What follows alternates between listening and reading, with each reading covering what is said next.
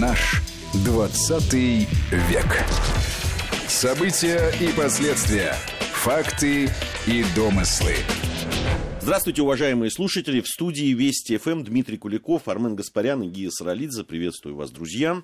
Здравствуйте. Приветствую. Сегодняшняя программа является таким, наверное, продолжением разговора, который мы начали в прошлой программе. Ну, не совсем, наверное, хронологически, хотя многие события, надо сказать, происходили параллельно. Говорили мы о Северной войне или Советско-финской войне, про белофинов. Сегодня хотим поговорить о военном конфликте, как его принято называть, у озера Хасан и реки Халхин-Гол. Любопытно, что иногда эти два события разделяют, хотя советского учебника, да, истории, мы помним, что, да, события на озере Хасан и река Халхин-Гол. Но действительно есть разница в том, что происходило и по масштабам, и, собственно, по географии, так скажем. Потому что озеро Хасан и вот события вокруг озера Хасан, это фактически на советской территории происходило. Халхин-Гол и все вот события, которые там разворачивались, это все-таки территория Монголии. Но, конечно, события неразрывно связаны. Другое дело, какую оценку этому дается и как это интерпретируется. Вот интересная вещь. Я прочел, что в японской историографии, которая описывает вот эти события, говорится о том, что суть того, что происходило, была попытка Японии решить китайский инцидент, как они его называли, и противостояние Китаю. А Советский Союз они просто хотели оторвать от Китая, чтобы он не помогал Китаю против Японии. Вот такая трактовка. У нас все-таки принято говорить о другом. И вот мне хотелось как раз с этого начать. Начать с сути того, что происходило тогда на Дальнем Востоке. Но суть-то заключается в том, что действительно Япония преследовала целью расширить свои границы и зоны влияния на континент евразийский. Вот. Островной державой быть ей очень не нравилось. Кстати, говорить о том, как воспитывался вот этот японский подход и откуда он взялся, ну, тут надо, конечно, рассматривать вклады англосаксонской цивилизации во все это. Сначала Британская империя, а потом Соединенных Штатов, потому что ровно такую позицию Японии выращивали они, начиная от русско-японской войны 1904 года, вот, и заканчивая тем, что вообще-то, ну, война, если говорить о Второй мировой войне и о всех ее участниках, то она ведь была развязана в этом смысле раньше, да, война между Японией и континентальным Китаем. Нужно помнить о том, что конфликтам на озере Хасан и в Монголии на Халхин-Голе предшествовало учреждение такого своеобразного государственного образования Маньчжоу-Гоу. Маньчжоу-Ди-Го. Ди-Го, вот. Да так. Человек уточнил, чтобы мы тут не баловались. Спасибо большое, Армен. Вот. Это такое было, ну, совершенно марионеточное государство, а фактически, ну, это была японская власть на территории Маньчжурии. Поэтому, если говорить о сути процесса, то это покорение японцами континента. Но там были разные противники этого покорения. Вот. Ну, основной Китай тогда рассматривался. Ну, а по сопричастности Советский Союз. Ну, а дальше интерпретация, Гея, о которой ты говоришь. Ну, поскольку Советский Союз, помогая Китаю, мешал покорению континента, то надо было эту проблему решить. Мне как раз... понимаешь же, если первое полагание о покорении континента, о захвате континента не делать, то все остальное правда. Мне кажется, что в данном случае, когда вот интерпретация... Да, она правда наполовину, так скажем. Ну да, конечно. Да, в этой японской, да и не только японской, кстати, интерпретации. Но совершенно же очевидно, что вот те действия, которые были, что на озере Хасан, что на реке Халхин-Гол, да, там, что Япония, безусловно, имела в виду, что далее континентальное покорение пойдет туда, на север, понимаешь, да, в наше Приморье, наш Дальний Восток и так далее. Ну, в этом смысле все достаточно очевидно, на мой взгляд. И здесь просто перевод таких стрелок. Да, мы разбирались с Китаем, но Россию, там, Советский Союз мы не трогали. Это мы просто хотели, чтобы они перестали помогать Китаю. Вот в чем дело. Да, Армен. Ты знаешь, вообще в японской историографии события те имеют очень интересное название. Это называется все Вторая русско-японская война, что само по себе говорит о многом. Корни, конечно, в нашей гражданской войне и в интервенции, потому что в кругах, как бы мы сейчас сказали, японских ястребов, боль от потери, от вынужденного ухода из Приморья, она была очень сильной. Японцы активнейшим образом поддерживали всю ту белую миграцию, которая как раз и находилась в центре вот того самого Маньчжоу-Ди-Го. Мало кто сегодня уже помнит, что знаменитый русский фашистский союз Родзаевского – это как раз Маньчжоу-Ди-Го. Мало кто помнит, что японский генштаб тратил достаточно много денег на содержание, функционирование антисоветских вооруженных подразделений, которые осуществляли регулярные вылазки на территорию Советского Союза. У нас это в некоторой степени показано в кинематографе вокруг конфликтов на КВЖД. Но это только верхушка айсберга. Основная деятельность была, конечно, связана с разведывательными и диверсионными действиями японского генштаба, и в Советском Союзе очень и очень серьезно воспринимали эту угрозу. И было понятно, что рано или поздно столкновение произойдет. Особенно после того, как был погром в консульстве в Маньчжоу-Ди-Го Советского Союза, когда топтали флаг, украли документы и так далее, и так далее. То есть это, по сути дела, если выражаясь шахматной терминологией, некая такая отложенная партия, которая должна была, конечно, рано или поздно быть сыграна. Тем более не будем забывать, Монголия на тот момент это уже государство, избравшее коммунистический вариант развития, Сухэ-Батор со всеми вытекающими последствиями. И для японцев это точно так же угроза повсеместного проникновения большевизма, как и доктрина фюрера германских нацистов. То, что произойдет в 1939 году, не должно никого удивлять было ни в Советском Союзе, ни в Японии. К этому готовились. И не случайно ведь одно из главных обвинений очередному военному гению, который у нас теперь преподносится как человек, который мог бы разбить и Гудериана, и Гёпнера, и кого угодно, маршалу Блюхеру, как раз и относилось к тому, что Дальневосточный фронт ни черта не готов к ведению современной войны. И огромная благодарность здесь в дальнейшем тому же будет генералу Афанасенко, который начал приводить Дальневосточный округ в должное положение вещей. Конечно, для японцев Халхин-Гол представлялся совсем иначе. Собственно, им, знаешь, и август 1945 года тоже иначе представлялся.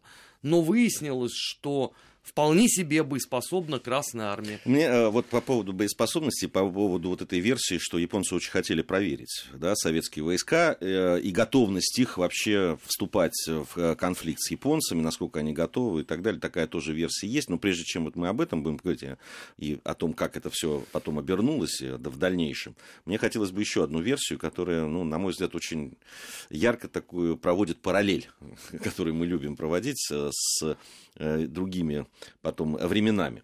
Так вот, по одной из таких версий, все события, которые происходили, были спровоцированы Москвой.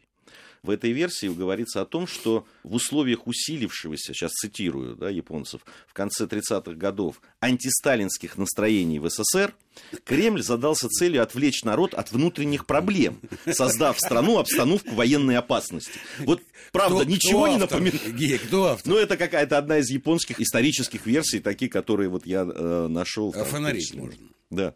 Просто можно офонарить. Это сильно. Это сильно. Это от души. Это от души, да. Нет слов. Ну да, конечно, версия проверить точно была, но нужно же помнить, что во время гражданской войны японские войска стояли в Чите, на секундочку. Где Чита, где Япония.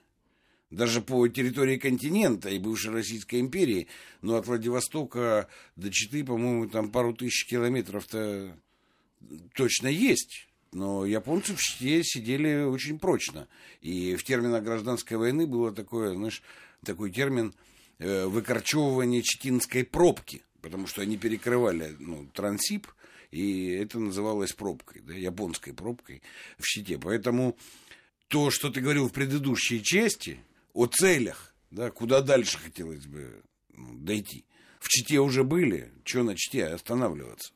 Вот, но Мне кажется, что, конечно, оба эти столкновения, Хасан — это столкновение, а Халхин-Гол — это такая микровойна. Да, это, в общем, такая... Ну, полноценное, так скажем, сражение. Войсковая уже, да. Операция, да, да, полноценная. Ну, или как минимум локальная война. Локальная война, да. Вот оба этих события, конечно, сыграли определяющую роль в последующем. Потому что у японцев иллюзия-то по поводу колосса на глиняных ногах очень сильно потускнела, эта иллюзия. Да? Потому что если рассматривать Хасан, то там это несколько дней всего боестолкновения. При том, что японский посол в Москве уже попросил переговоров мирных, а обстрелы японскими войсками и попытки контратак, хотя они уже были отброшены за границу. Ну да, там фактически это было столкновение за... владение сопками, гряды сопок, которые очень имело стратегическое... Да, но они были на нашей территории, да? Совершенно верно. И японцы пересекли границу, да, их отбросили, с потерями отбросили. Но уже когда японский посол в Москве заявил о том, что они хотят мирные переговоры вести, контратаки японские все еще продолжались. Вот. Но интересно, конечно, все, что происходило вокруг Халхин-Гола, потому что впервые по-настоящему в военном смысле гений Жукова проявился. И я думаю, что прообразы тех операций мощных, которые он применял потом в годы Великой Отечественной войны, да, зарождались тогда. И как полководец Жуков во многом тогда сформировался. Потому что, конечно же, японцы, я думаю, отправлялись на эту операцию с несколько шапкозакидательскими отношениями. Потому что у них тылы-то были намного ближе. И сконцентрировано все было гораздо лучше. Они считали, что, в принципе, Монголию вообще не стоит рассматривать не только как воинов, но и как людей. Ну, а что Красная Армия не сможет полноценно ответить на этот вопрос. Ну, и, в принципе, они потерпели сокрушительное поражение. Вот оба эти события, с моей точки зрения, сыграли важнейшую роль в том, что Япония не рыпнулась ни в 41-м, ни в 42-м, ну, а тем более уже... там, в 43-м и далее годах. Это было очень важно.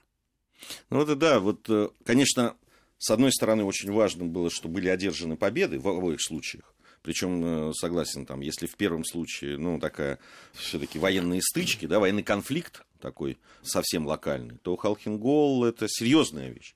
И недаром Армен подчеркнул, что и в Японии, кстати, у нас в историографии иногда называют это русско-японской войной. Второй, да, продолжают... Это уже в современной все-таки. Современной, совершенно верно, конечно. Нет, в советской не было. Я подчеркнул, что там были конфликты на озере Хасан и Халхин-Гол, они объединялись во всяком случае, для детей, для школьников эти два события. Здесь еще что интересно, ведь... Я недаром привожу так постепенно те версии, которые существуют и не только в японской, а вообще в мировой историографии, которые посвящены этому. Там же есть еще одна прекрасная версия по поводу того, что да, конфликт был, да, там японцы, но в основном это касалось того, что не была урегулирована граница. Точно. Поэтому возникали всякие недоразумения. И по этому поводу, японцы возбуждались. То есть постоянное желание перевести искажение тех событий, которые предшествовали Второй мировой войне, и в ходе этого, она не только идет со стороны западных держав, условно. В Японии, например, эти процессы тоже, что я хочу подчеркнуть. У нас сейчас время новостей, а затем мы вернемся и продолжим нашу программу. Наш 20 век.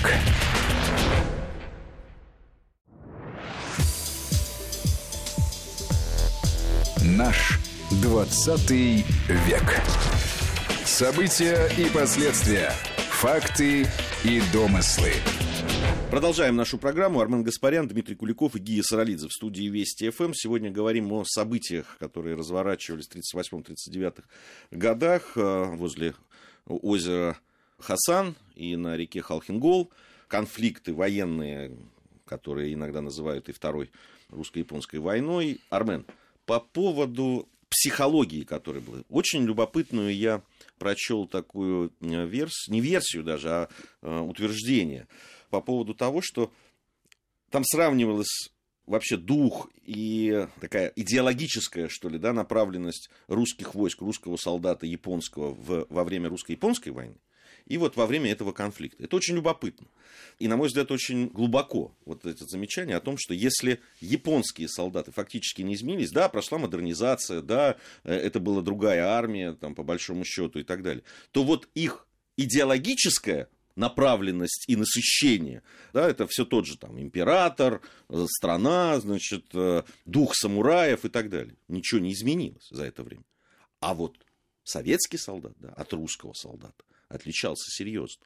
Не в том смысле, что он стал менее или более там, к тяготам службы готов, а к тому, что он идеологически уже к этому времени изменился. И, на мой взгляд, это очень интересная вещь. Но вообще это достаточно странно, потому что с точки зрения идеологии, условно, на момент проведения Первой русско-японской войны армия еще была относительно в здоровом состоянии. Это все-таки не 1916 год и не 17-й. Я имею в виду... Она была здоровой. Я не говорю, что она была здоровой или нездоровой. Я говорю, что там это идеологически уже были другие люди. Понимаешь? Не, ну у нас она была идеологически другая, даже, извините, по сравнению с 1918 годом, потому что уже выросли поколения в совершенно другой идеологии. Поэтому это достаточно странно сравнивать. Здесь, наверное, можно было бы поразмышлять о военном духе как таковом. Но мне кажется, с этой точки зрения он не сильно изменился. Как армия демонстрировала, в общем, свои хорошие качества в русско-японской войне, так она и продемонстрировала их в эпоху Халхин-Гола. Если говорить о том, о влиянии вообще идеологии как таковой, ну, как раз именно вот в этих событиях она не сработала. Потому что, я напоминаю, Кулик же жаловался очень сильно на Георгия Константиновича Жукова. И закончился тем, что Кулика пришлось отозвать из зоны боевых действий, но прислали Мехлиса на проверку. Этого у нас, конечно, не было в эпоху 1905 года, но надо сказать, что тогда же не было у нас, по сути, офицеров, у нас были командиры. Равно как и солдаты, они были в достаточной степени устойчивы. И воевали они уже, мне кажется, без всякого подгона вперед со стороны на тот момент комиссаров и политработников. Другой ведь вопрос, что неправильно целиком и полностью вырезать это все из истории. Конечно, они там были. Конечно, идеологически они протягивали мостик туда, в эпоху гражданской войны. Конечно, фактор Лазо никуда не девался. Хорошо, я зайду немножко... Или там Бонневура. С другой стороны зайду. Вот смотри, мы посмотрим на то, как мотивировали солдат, да, там, в годы русско-японской войны, начала 900-х годов, и как это происходило там во времена Халхин-Гола. Гей, да. Вот, по-моему, ты в открытую дверь заходишь, потому что тут очень важно посмотреть на то, откуда взялась вообще вот эта версия, а принципиальная разница между советским и русским солдатом. Мне кажется, что это не так. Морфологическое наполнение идеологии действительно было разным. А вот принципиальной разницы по идеологизированности, с моей точки зрения, не было. Русский солдат. Откуда это взялось? Ну, действительно, им удалось... Понимаешь, ведь там трагедия русско-японской войны. Порт-Артур мог бы еще продержаться. И, в принципе, если бы он мог... Ну, а он мог бы и продержался, то, в принципе, итог даже всей войны, несмотря на Цусиму, мог бы быть другим. Японцы знали... И на Западе знали. Это знали и у нас. Стесселя ведь не зря судили. Коменданта Порт-Артура. Ну, точнее, комендантом был другой, Смирнов. А Стессель возглавлял формально всю оборону. Он был начальником Квантунского округа, да, военного. Вот. И все знали о том, что там было предательство, подкуп и все такое прочее. И вот по отношению к этому делались выводы. Потому что подкупить Жукова, как Стесселя, было невозможно. Со всех сторон. Вот-вот. Да, со всех сторон. Вот. Отсюда родилась эта версия о там, принципиально другом солдате. Нет, дело не в принципиально другом. Нет, я не говорил о принципиально другом. Вот смотри, о чем я говорил. Пропаганда, там, изображение там, японцев мартышками там, и так далее. Она даже на какой-то российской такой, да, была основе вот этой пропаганды. Желтолицая черчь. Да, ну вот, слушай, она такая во всем мире была. Это не одни мы плохие. Правильно, нет. Дело не плохие или хорошие. Я об изменениях. А сейчас, да, там, если посмотреть... Там, уже. Пролетарский интернационализм, да, там, люди-братья и так далее. Мы идем защищать там, монгольских братьев наших от японских империализма там, и так далее. Другая, понимаешь, это люди, другие. Я не говорю, что они хуже солдаты или лучше. Такие же. Да, только это в 22 июня 1941 года благополучно все закончилось. И вернулись на исходные позиции по части военной пропаганды. Потому что тот вектор, он не сработал. Про классовое братство, про то, что пролетарии никогда не будут стрелять друг друга. Он первый раз дал трещину в Испании во время гражданской войны. Потом был Халхин-Гол, потом была Финляндия, окончательно это все рухнуло 22 июня 1941 года. Я не совсем про классовую борьбу, ну ладно. Нет, понятно, еще раз говорю, здесь мы даже, просто надо разграничить, да, дискуссии-то нет особой. Идеологическое наполнение было другим.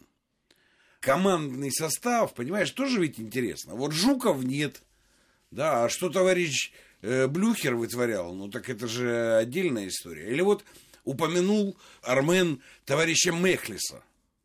Видный... Без выражений. Видный, так сказать, военный деятель, понимаешь? Занимался идеологией и проверял всех на верность учению. Так лучше бы он этого никогда не делал, потому что от этого был только вред внутренний очень большой, да? То, чего натворил Мехлис тогда, и то, чего он натворил там в 1941 году еще, и сразу после 22 июня. Во всем есть, ну, разные аспекты этого дела. Понимаешь, оборона Порт-Артура, например, но был генерал Кондратенко, который погиб на горе Высокой, до последней капли крови искренне, по-настоящему, героически, патриотично защищал. И, кстати, противостоял таким, как Стессель, там внутри, так сказать, штаба этого, да?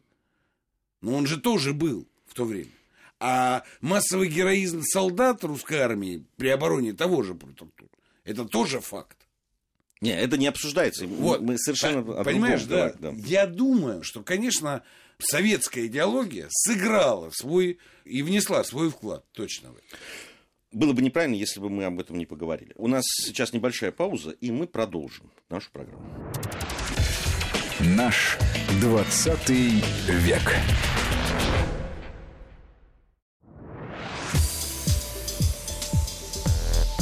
Наш 20 век.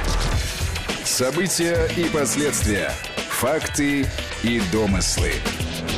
Продолжаем нашу программу. Армен Гаспарян, Дмитрий Куликов, Гия Саралидзе в студии Вести ФМ. О Халхин-Голе и Хасане сегодня мы говорим.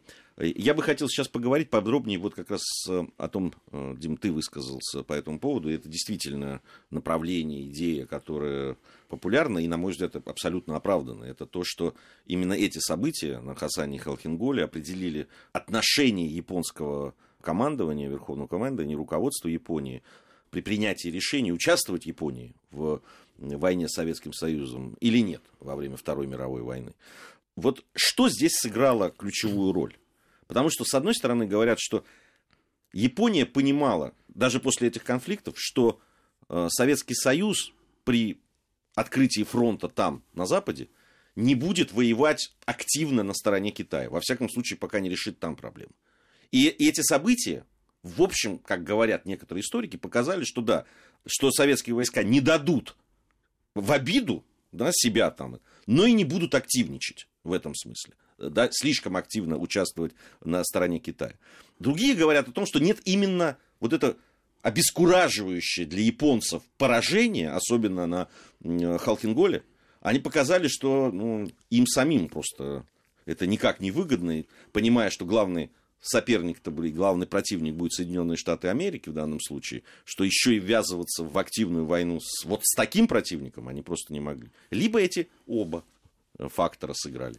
Было понятно, японцев устраивало, что поскольку развязана война в Европе, то риск того, что Советский Союз перейдет к наступательной политике на Дальнем Востоке, он был минимальным для японцев. Вот. Ввязываться действительно, ну, в еще один конфликт с непредсказуемым результатом, а Хасан и Халхин-Гол показали это. Я думаю, что было понимание, что оборонительную войну даже на два фронта Советский Союз сможет вести против японцев. Поэтому вот все эти факторы сыграли. Тут важно другое, знаешь, вот еще мне кажется, что была вот эта наша победа ошеломительная победа на Халхин-Голе сыграла и с нами немножко злую шутку. Потому что уже, там нужно понимать, что, во-первых, мы технически превосходили. И по танкам, и по самолетам превосходили японцев. Наши были лучше на то время, чем у японцев. Кроме того, если говорить о летчиках, то там, в принципе, были летчики, прошедшие Испанию. Вторая волна была. Первая у нас же были поражения, кстати. И мы получили преимущество на этом, да, когда туда были переброшены модернизированные 16-е и 15-е, плюс летчики, прошедшие Испанию, которые, в общем-то, с серьезными асами повоевали, и японцы там рядом не стояли, в общем-то.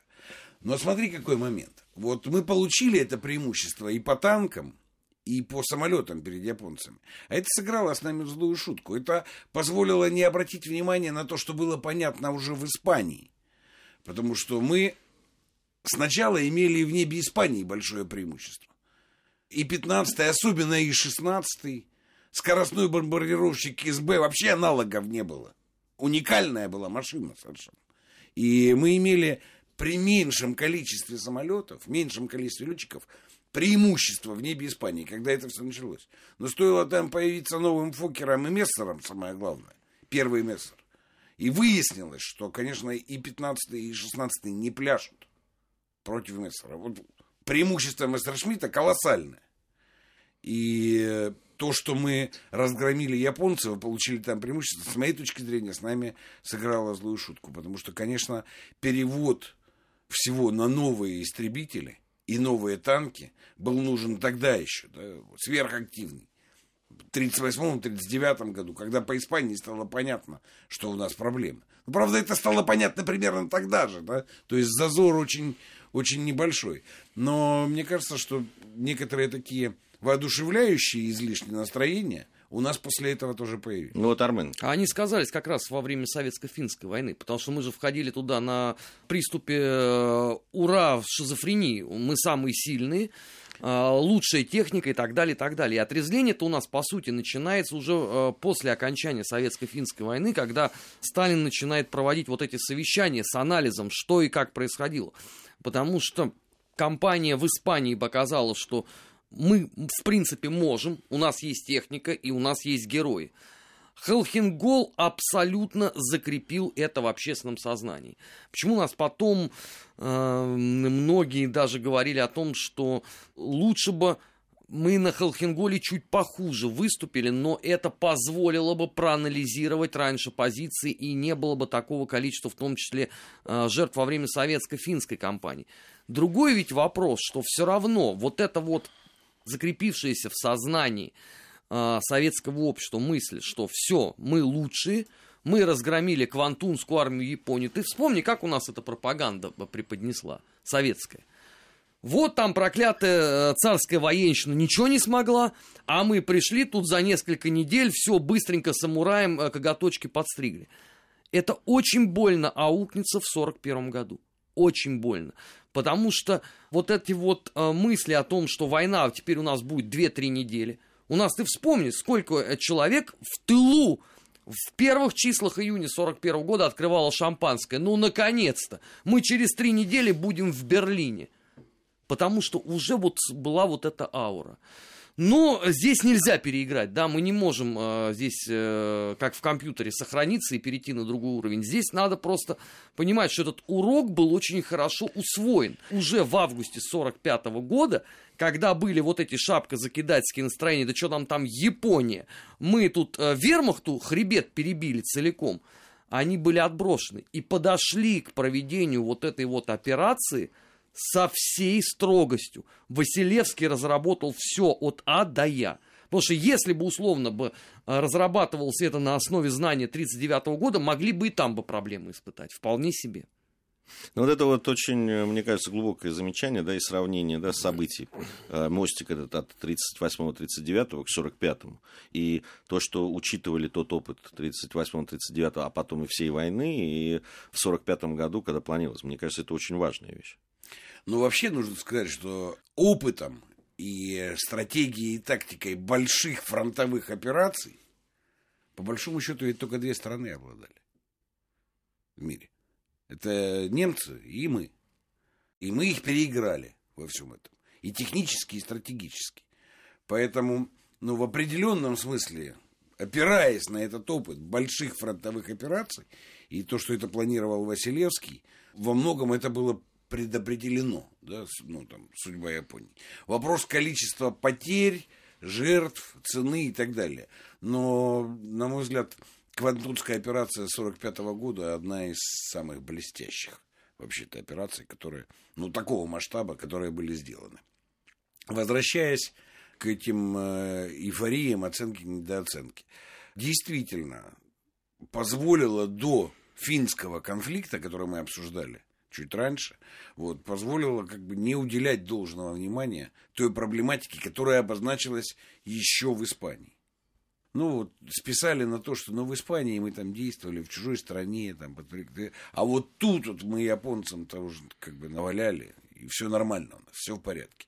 Хотя проблемы с техническим перевооружением и с новыми методами военных действий были понятны еще в 1937-1938 в Испании. Ну, мне кажется, еще вот важная вещь – это серьезное отношение к психологическому состоянию войск. Ведь Армен прав абсолютно, да? Эйфория, которая была, ну, армия привыкла побеждать. Идеологически, да, там, психологически они готовы были побеждать. И первые же неудачи 1941 года, даже в войне с белофинами, все равно победа-то была одержана. Несколько месяцев, и, в общем, было сломлено сопротивление. А первые обескураживающие, конечно, начало войны в 1941 году, она ведь ударила по психологическому состоянию войск, которые привыкли побеждать к этому моменту, или которых приучали побеждать, или которых воспитывали на тех уже примерах. Их приучали, побед. Что поражение невозможно в принципе. Красная армия не может проигрывать, потому что у нас же не случайно товарищ Сталин-то потом сказал, что у нас некоторые канонизировали опыт гражданской войны. Это ведь к моменту было, когда действительно надо было поизучать уже и опыт Первой мировой войны серьезный, и самое главное, опыт Второй мировой войны, начавшейся. А у нас же очень многие-то искренне размышляли, что вот эта война, она будет точно такая же, как гражданская. Маневренность, резкие удары, и все, победа близка. А вот момент, когда уже начинается 41 год, это было очень серьезное отрезвление. Очень серьезно. Здесь вопрос не только главпуру, который много сделал для воспитания Красной Армии именно в таком виде, но и в том числе, конечно, к руководству Наркомата обороны. А с другой стороны, а кто бы там воспринимал бы что-то иначе? Ну так, если глубоко копать. Ну кто? Ворошилов? Нет. Будённый? Тоже нет. Тухачевский, о котором сегодня сложили сагу о том, что этот гений, который все предвидел и все мог, так он еще больше бред писал в 20-х годах. Там не было другого варианта. К сожалению, мы вынуждены были учиться на собственных ошибках. У нас же именно поэтому 1942 год и назывался официально вполне учебный. Мы учились воевать по-новому. Да, хотя та же Испания показала, с кем нам придется иметь дело. И не только в воздухе, кстати, вот о том, о чем ты говорил, Дим. Было понятно, что враг и у серьезных военных и политиков в Советском Союзе, конечно, было понимание, что какой страшный враг нам будет противостоять в этой войне. Спасибо вам за этот разговор. Дмитрий Куликов, Армен Гаспарян, Гия Саралидзе были в студии Вести ФМ. Это проект «Наш 20 век». Надеюсь, совсем скоро вновь встретимся. Наш 20 век.